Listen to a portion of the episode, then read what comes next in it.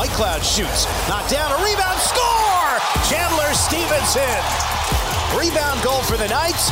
Chandler with two great looks in that sequence. Nobody is ever satisfied with one. So we're back for a second hour of the Vegas Golden Knights Insider Show. Michael shuffling down to the goal line. Carlson dancing out in front. Score! Backhand pass. Carlson to Marchessault.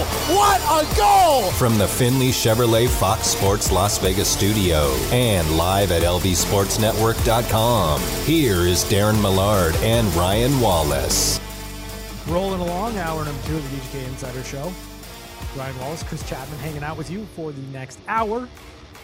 Getting the game ratings. We'll hear from Bruce Cassidy. We've got one timers all coming your way. Probably should have asked this question earlier, but Chapman, do we have anything to give away today? Yes. Yes, we do. Are you going to tell me what it is? You're just going to say yes. No, I will tell you exactly what it is. We have two pairs, or four tickets, I should Okay, say. four tickets, two pair. Two pair to go see the Nashville Predators come to town on MLK Day next Monday. All right, next Monday, VGK Nashville. Two pairs of tickets. It's the first time we'll see the Predators this season. So be listening for your chance to win a little bit later on this hour. VGK Nashville, two pair of tickets. We will give them away at some point during the next 60 minutes or so. Um, Remember how fun those games used to be when the Predators had PK Subban? yeah, I do. And the Golden Knights had Malcolm Subban, and we kept looking for a Oh. shootout scenario where it was PK versus Malcolm, and it just never happened. That was Peter Laviolette who it was was, ah. Peter oh. Laviolette who stole the fun from the building. And we'll see him in a couple weeks too. Yeah, well, that'll be fine. Not looking forward. I mean, I'm sure he's a good guy, but I'd rather see PK and I- and Malcolm and I want fun and chaos, and we were robbed of both fun and chaos. So no, I. Well, I we don't- did get a little chaos with PK and Pierre-Edouard Bellemare. Huh, come on, That was a good time. it was living in the past a little bit here, though. Let's get into let's get into the game against the New York Islanders, which you know I thought was a pretty good response from Vegas. Obviously, there were pockets inside of the game where you know it could have gone either way. It was eerily similar through the first 20 minutes to what the Golden Knights had against the Florida Panthers. They score first, right? And then like a penalty kill situation kind of gives momentum a little bit to their opposition, but they kill that penalty off. Then they kind of just grind out the Islanders in the second period. Um, I thought it was a good response. I, I'm not like going to sit here and say that the Golden Knights are back to being that team we expect them to be on a night to night basis. But what I will say is it's the first time in a little while that the Golden Knights look like themselves. What say you, Chapman? Yeah, I mean, I, I thought it was a pretty good game overall. I don't Mhm. think I think it's the best game they've played in a while. Sure. Yeah. Um, but Better than the LA game? no, no. So probably not the but one of the best games they've played in a while. Yeah. Um, I think you'd probably have to go back before. I'm trying to think when they played a game this good. Unpopular opinion. I liked the Islander game better than the Kings game. I mean, I, I could see it. I, I thought it was a little more of an emphatic W. You didn't have to hold on at the end and hold your breath. You got depth contributions. Well, yeah. Any anytime you get to your tenth and eleventh defenseman and you're You you got Jack Eichel going off. Like there were there was a lot of good to take from that game against the Islanders. To me, when the Golden Knights look more like themselves, that's really what I care about. well, I, I, I what I liked about the game was the way that they created the goals. Yeah. Nothing nothing flashy. It was they earned those goals. Like the Dorofeyev goal, we played it obviously as a rejoin coming back. It, it Mhm. was a, it was a, a, play where they were able to get the puck down below the goal line, and and I think it was Stephenson who who found Dorofeyev and Connect and, on three passes in a row. Yeah. For a tap in. and and it's like you you that's Golden Knights hockey. Mhm. Um, the the the Jack goal, the the one timer, was a thing of beauty. Yeah.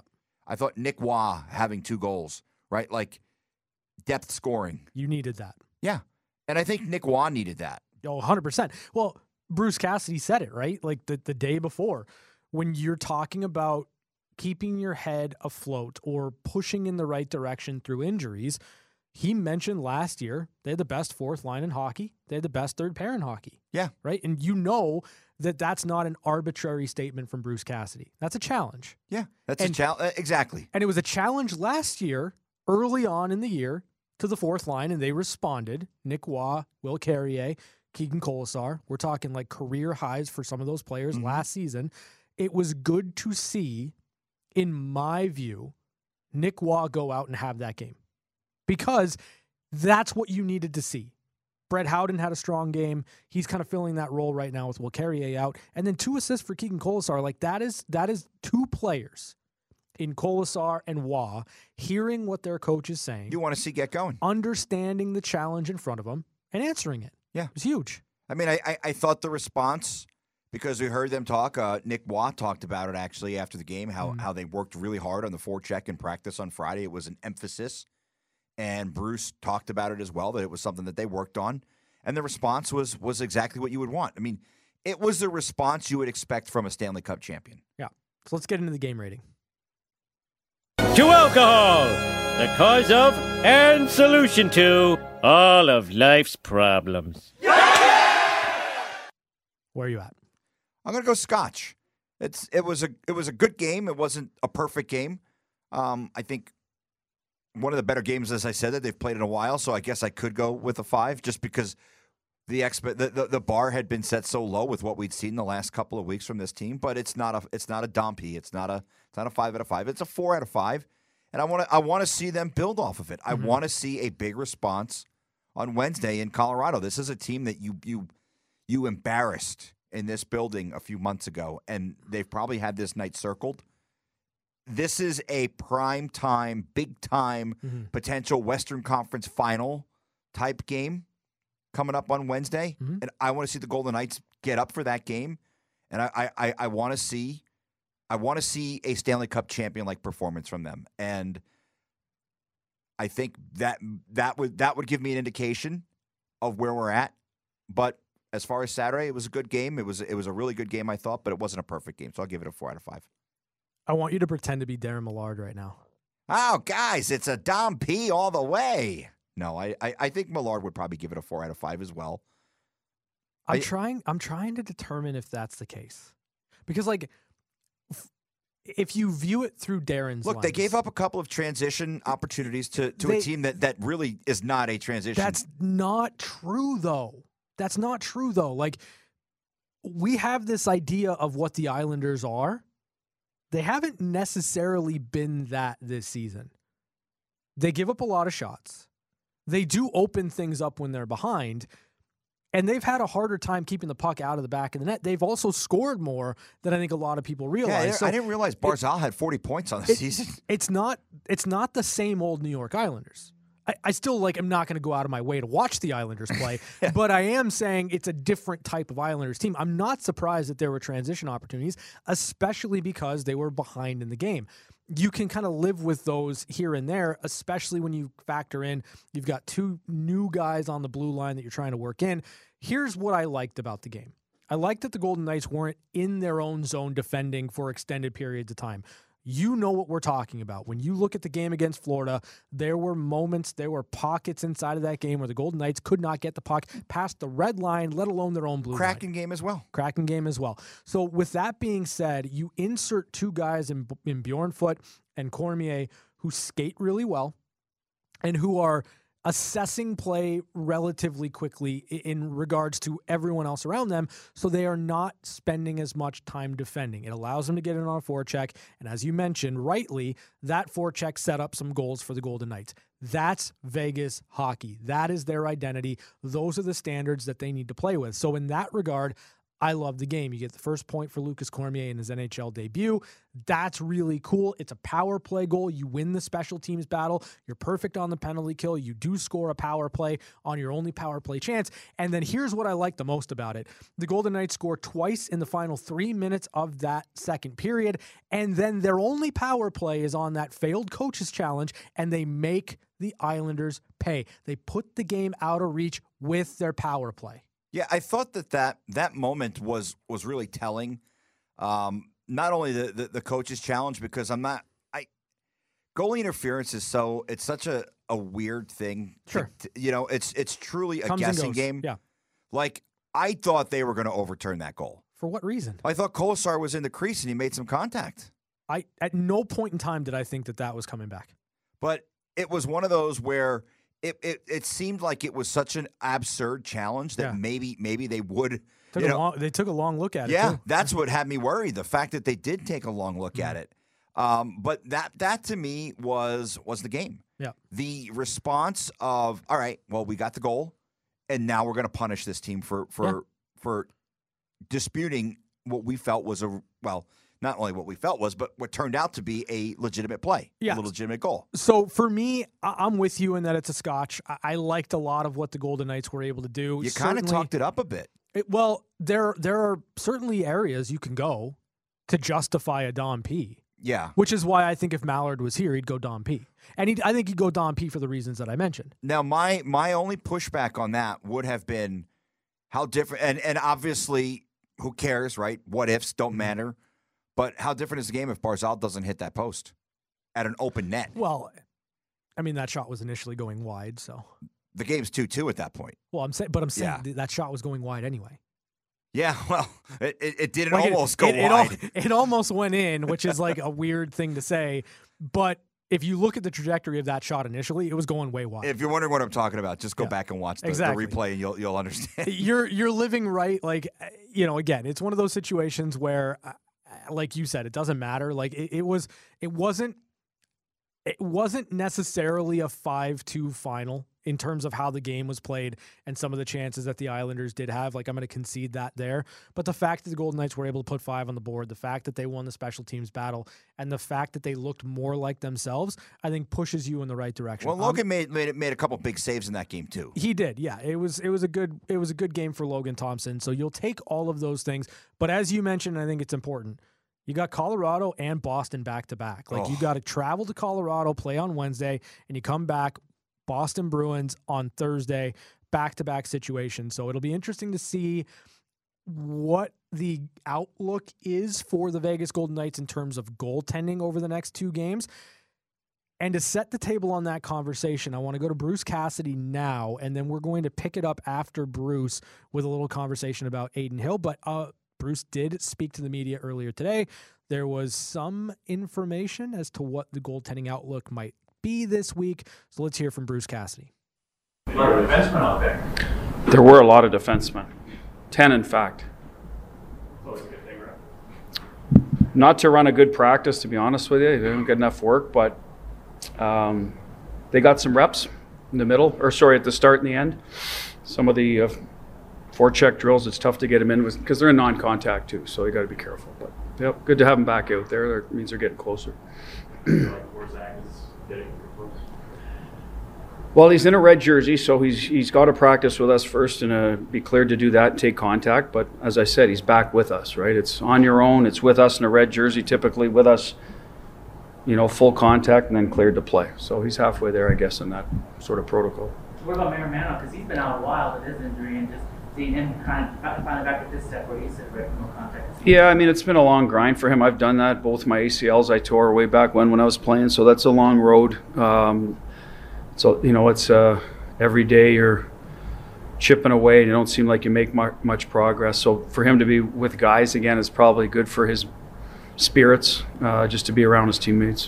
When there's a when you're going through a slump, is it easy just to see like on Saturday with one instance maybe couple up of change things at the top? Or, Yeah, there's certain things in a game like, well, look at their first goal. They scored from below the goal line. We didn't think it went in. They went back and counted it. So they got a little puck luck early. Can't really blame anybody on that one. It was fortunate bounce for them, but we kept playing and we got some later, right? So um, posting out, and then Barzal has an open net, and he, you know, he doesn't handle the puck. So another night, you know, that goes in, and second period gets away from you if you're not careful. And I think that's what happened with Florida a little bit, right? So, yes, it matters. And over the course of 82, you're going to see some go each way. Typically, it's how you deal with it. We were able to extend the lead late in the period. Um, we took advantage of, like I said, a good bounce. And, and, and Logan made, I think, two breakaways, or one breakaway save and maybe another one that was partial, but still, two good looks by them. So you need those timely saves to, to get your game back in order. And we were able to do that, get our game back in order, and get them some goals. What do you like? Uh, he gets to the net. Most of his goals are, if you remember in Florida, it was a back post tip in from Hutton, and the other night it was Stevie. He's willing to get inside. He's got a good nose for the net. He's a big enough body. They can't just push him out of there. Uh, seems to find the right spots there. Uh, smart enough to make small area plays with them. Understand that those guys drive the line more in terms of puck possession. I think Pav can certainly hang on to pucks, but he knows that you know they've been in the league a long time. So get them get them the puck in the in the spots where they have a little room to operate and then get open. I think he's done a good job with that. And so you have to be able to read off players, right, to get to the right spots. And he just he has a good hockey IQ. He said it before. He did it with Carly and Smitty, very similar. Now he's doing it with Stevie and Stoney. I suspect if he was put up with Jack and Marsh, he'd probably be able to do the same thing for them in terms of getting open around the front of the net. Mm-hmm. And what have you seen from Northwood since he's come in and obviously he got in the lineup uh, the other night and just, You know, I thought he did some good things the other night. I thought Nick fought the puck a little bit, so it might not have reflected great on him and his numbers, but I thought his overall game, he small area plays, he was good with the puck composure, made good decisions with it where we we were able to make a, a next play from his first play, if that makes sense. And um, you know, there was a couple situations they didn't close in our zone where they got a puck to the front of the net, but you know, that's just kill the play type of thing, right? We want him to be there. He just sort of got to get it done, and our forward has to help recover to the middle. I think it happened once with Coley and once with Paul, but at the end of the day, I liked his game. Um, I don't know how, how Zach's going to respond this week. He's back out skating with us, so we'll see how our, our D looks on Wednesday, but I liked his. He helped us win. Let's put it that way. Helped us win. dealt with injuries on the back end and then this year, Bruce, now you got two like ten guys like Carlson and Gary, so like out for a while, now you're trying to overcome that. Well, other guys get to go in, and, and we- we're looking at other people like Denisenko right now is getting an opportunity. He was better in that game. He got to play.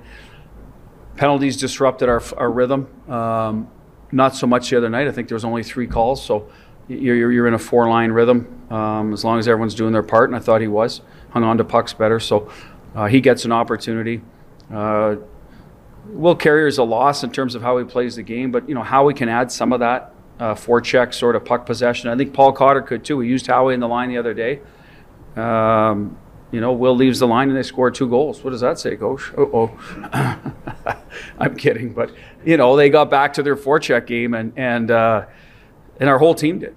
We got we scored goals from forecheck and getting pucks below the goal line, and it was a point of emphasis in practice. We worked on it again today. We've got to get that part of our game going. The rush game hasn't been there as much. Teams know that they're taking it away. Power play is is another part of offense that you know you rely on, but your ozone game has to be good, and we got goals from our ozone game the other day, so that that's important, and that's where we'll miss Will Carrier. But a guy like Howie is effective on the forecheck, so if he can add to that line, then then uh, hopefully there's not much drop off.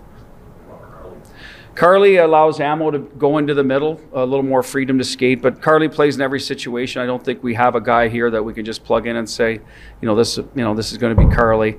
That, that's a little more of a, a tougher one to fill. Um, Ammo will do his best to, to bring some of the offensive pieces of it, but Carly was a PK guy, a power play net front guy who, who had kind of changed our look a little bit, the way he was making plays in front of the net. So uh, that one's a little tougher, but as I said, it's opportunity for someone else. It's going to be ammo for now. Um, we'll see where it leads us. Do you feel like we're getting enough one-timers on power play? You know, like last year? Uh, well, we whiffed on a few against Florida for sure, right? So, I mean, the, the, the opportunity was there. We're not a dominant one one time shooting team. I think Jack is one of our best, but he's also the guy passing it. So, if he could find a way to pass it to himself and one time it, then he's, he's got something. But uh, Marshy's the guy that will shoot a little more off the pass. Hasn't been there as much lately. Um, we're trying to go a little more downhill, closer to the net. Jack's goal is a good example of that. Attack downhill, shot into the bumper or low to the goal line and make a play from there. Um, with Cormier up top, he may he may be a guy that Marsh can feed him for a one timer. Petro was trying a little bit, I think, to to shoot some pucks from the top, but we've never been that team. Even Theo, when he's in, he's more of a you know walk the line wrister type of guy. Um, the left sticks over there, Stevie's not. Carly, those guys were, were more attack. Riley Smith, when he was here, wasn't a big one timer guy. We just we're just not that team right now. Maybe we can build some guys in uh, as we go. Um, I know a guy like Brisson down in Henderson has a good one timer. He's a guy that has that element. When his day comes here, that, that that's an area that we can certainly uh, uh, have an opportunity to see if he can do it here. So, um, But in general, I would your answer is the answer is no. But it's not necessarily a strength of ours anyway. I think on a regular basis, like a Pastrnak, Ovechkin, those guys, Zibanejad, they're a little more natural. What you mentioned, Corey, where you started to got more and more comfortable. It's offensive instincts, moving ability. How do you manage allowing him to kind of continue to open that up as you said, not making those mistakes, a little more leash with him? Well, yeah, like I, we got to teach him the. I, I think when I, I know when I talk to him, it's about listen. You're going to have the puck. You're going to make plays. I hope like that's get yourself in a position to do that, and we're there, and we can live with some mistakes there, trying to make a play, not forcing it like in a really bad area in front of your net, but maybe a neutral zone play that you know other guys don't see. We're going to allow him to make, you know, to sort of be the guy that can try to make those plays if he sees them. What we got to coach him up on is not chasing the game, making mistakes positionally, and taking himself out of good ice and giving up. Like there was a couple of times, uh, there was a play in the second period. He had a one-on-one, and coming back into our zone, he ends up not closing on the guy, but sort of there. So Barbie reads off that, that he's not closing, and Barbie goes to him. And now he's caught outside the dots. They slip it inside, and it's a quick play for Nelson to the net. And those are little things that will happen quick in the NHL. We're going to have to, hey, you got to get back inside on that and, and recognize if you can't close right away, then you protect the middle and let the next wave close, right? So there's a little bit of that learning curve.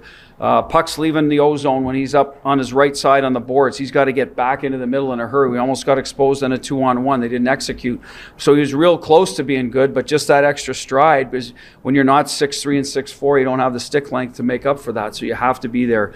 Um, so those will be the things we'll keep reminding him of.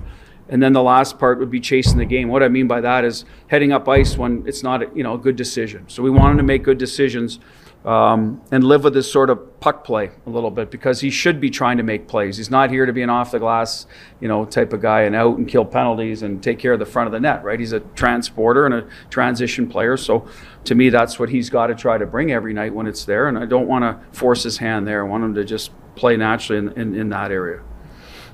Still continuing to make progress. Do you expect to see him this week? Is it realistic?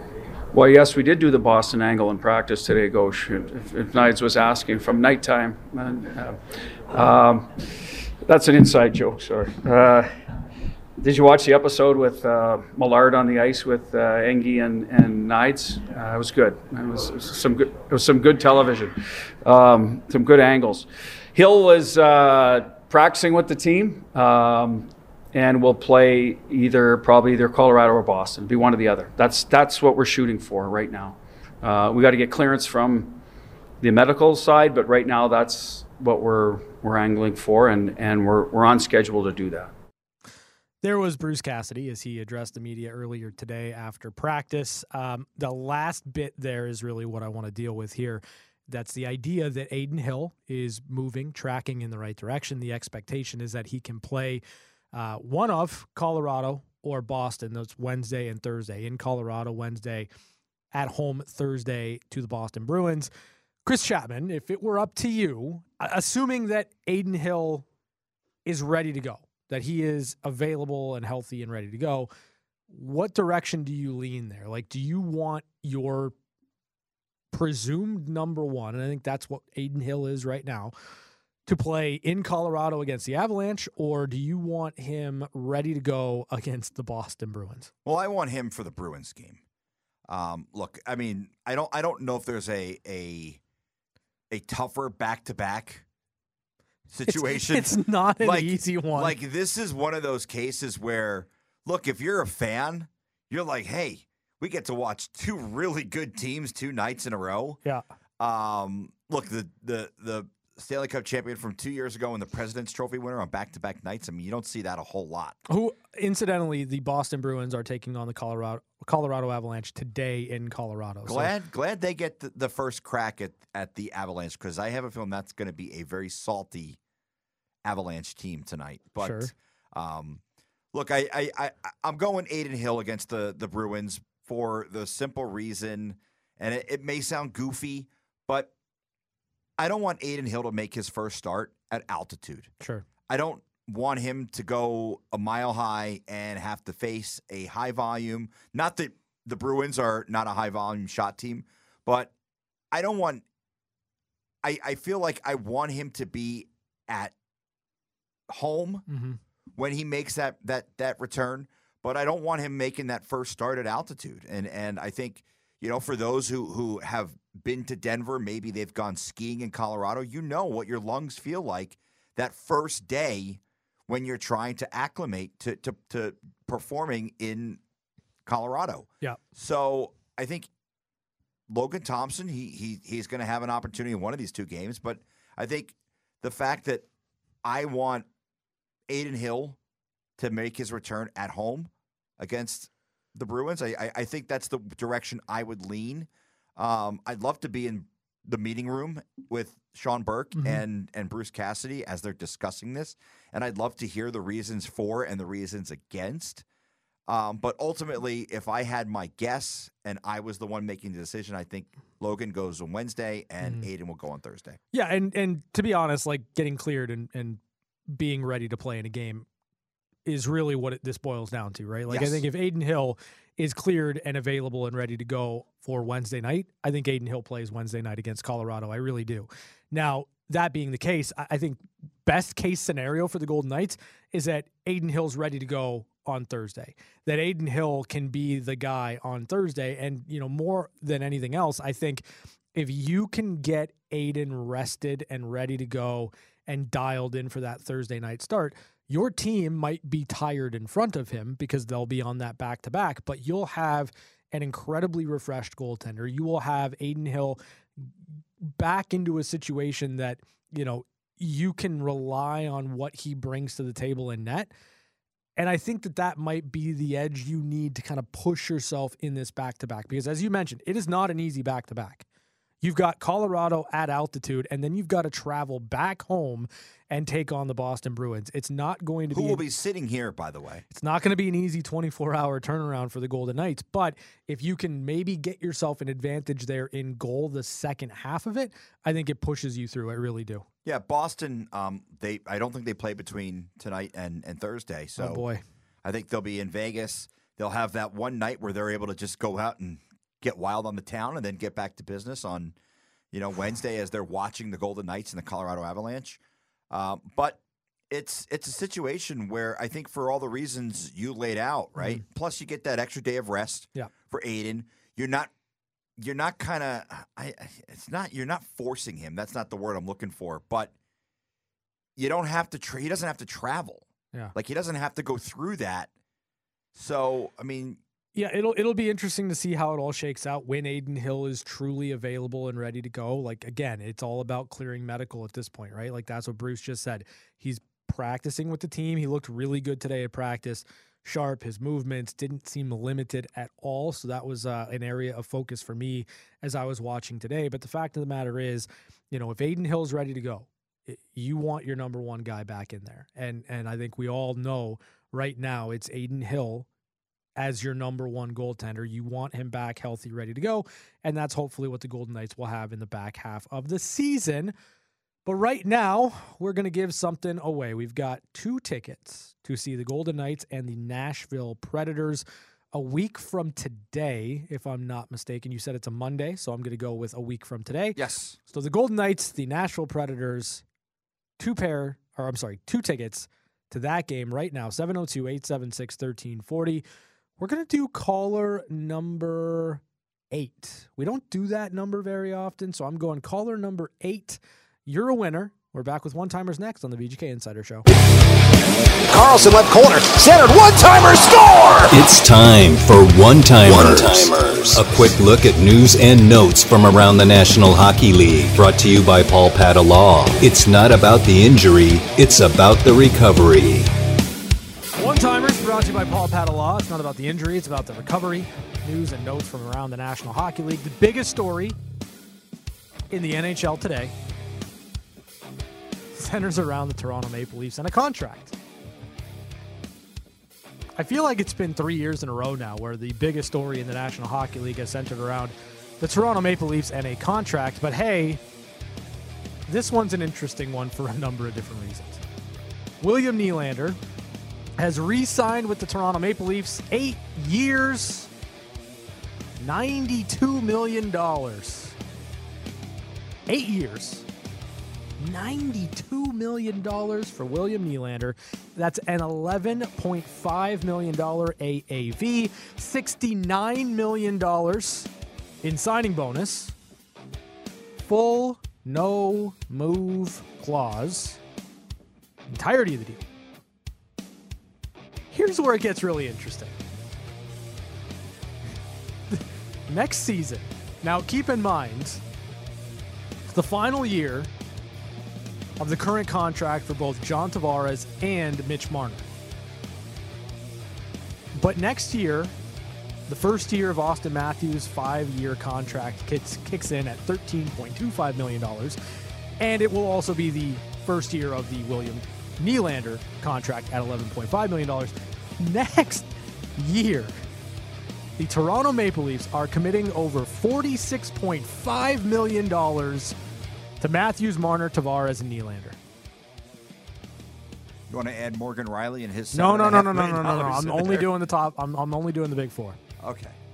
$46.5 million on a core that respectfully hasn't won anything yet. Hey, they won a series. They beat Tampa. Come on. Chapman, that's not winning. No. What say no, you? No, it's definitely not winning. Uh, it's an interesting scenario for sure. Um, what what I see is they have a lot of free agents, a lot of UFAs, guys like Tyler Bertuzzi, Max Domi, Mm-hmm.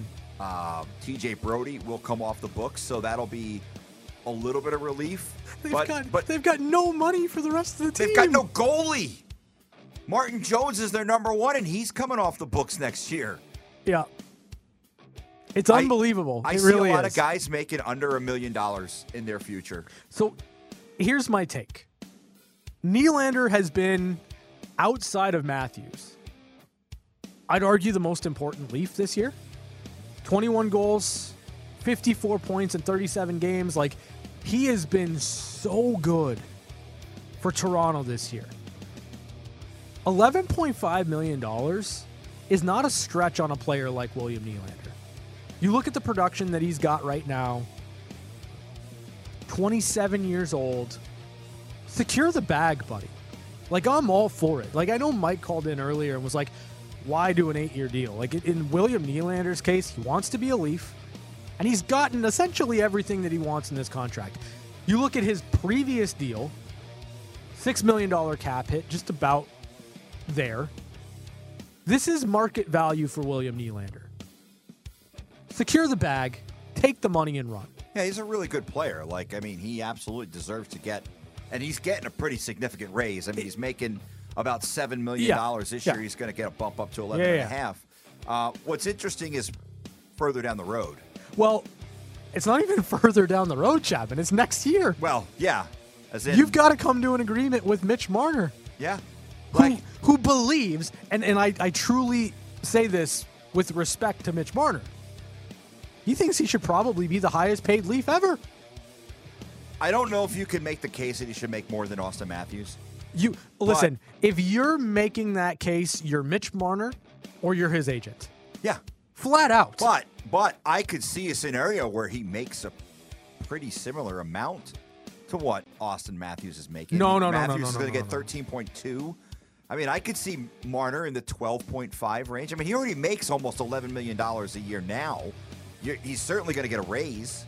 This almost assuredly points to John Tavares either not being a Leaf beyond the conclusion of his deal, or you're talking hometown discount if there ever was one.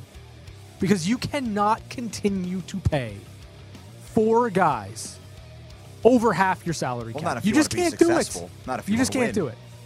You you know there's one team, Chapman. There's one team in the National Hockey League in the salary cap era that has won a Stanley Cup with a player making ten million dollars or more. One team. Was it Colorado a couple years ago? No. It's the Vegas Golden Knights. Oh.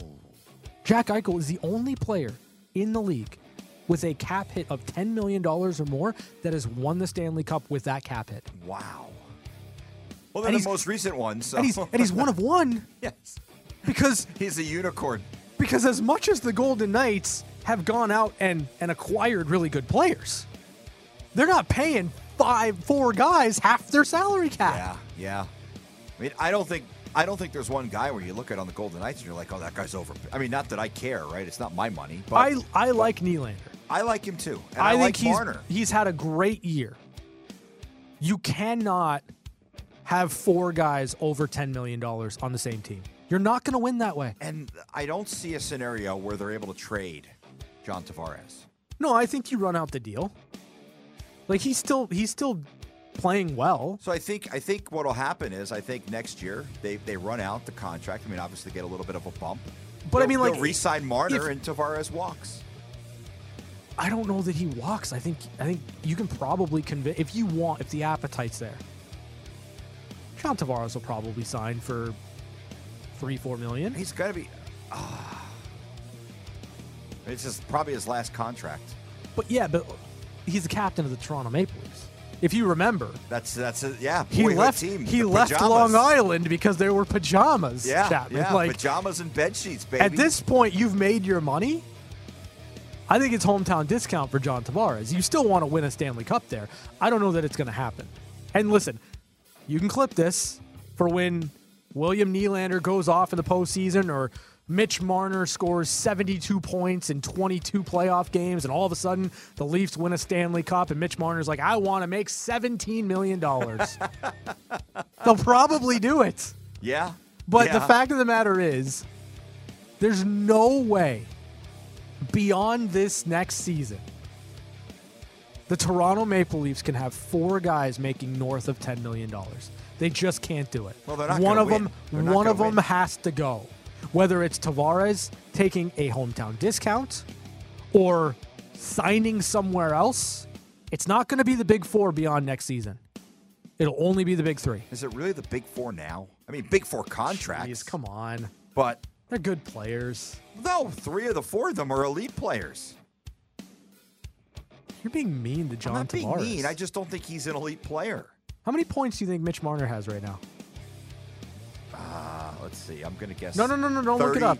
32? 40 points in 37 games. Okay. I wasn't far off. 10.903. Oh, God, that 903 stuff. I hate that so much. like, you could have you could have just had 11 million. Yeah. Could have had 10.5. Mm-hmm. Got to get cute with the numbers. I don't get it. Well, my favorite was Pastrnak when he was making 6.66666. So ridiculous. Like the only guy that's like done it right his whole career is Sidney Crosby. Like Yeah. what's what's Crosby going to sign for? Huh? 8.7 million AAV. His entire career. It's unbelievable. I love that guy. Yeah, he's amazing. He's awesome. He should get consideration for the Hart Trophy. Like the Penguins got to get to the postseason, but if he if they get there, it's literally going to be because Sidney Crosby has drugged them into the fight. They've got to start winning some games, man. Well, they need depth scoring, but that's a story for another day. That is your one timer for today, Monday, January 8th. If you want to see the Golden Knights take on the Nashville Predators, be caller number six to 702 876 1340 right now. Catching up with Chapman is next. When the guy wouldn't stop talking, we had no choice but to give him his own segment. It's time for Catching Up with Chapman. All right, no O Christophers here today on the Catching Up with Chapman segment, but uh, Isn't it so much smoother? I don't know. I kind of like the O Christopher. It's our it's our little bit, but um, yesterday had the opportunity to cover the Raiders and the Broncos game. Um, I've done a couple of NFL games this year, but it's always fun to kind of expand your horizons and do a little bit more. Uh, but very cool experience going into the Raiders locker room after the game. They celebrated that win. They celebrated it for their coach Antonio Pierce, who may or may not be the full-time coach next season. But walking into a locker room and smelling cigars and seeing NFL players dance around was pretty damn cool. And I got to experience it with Lindsey Brown, our friend, and our, our illustrious boss Q, and our friend Clay Baker.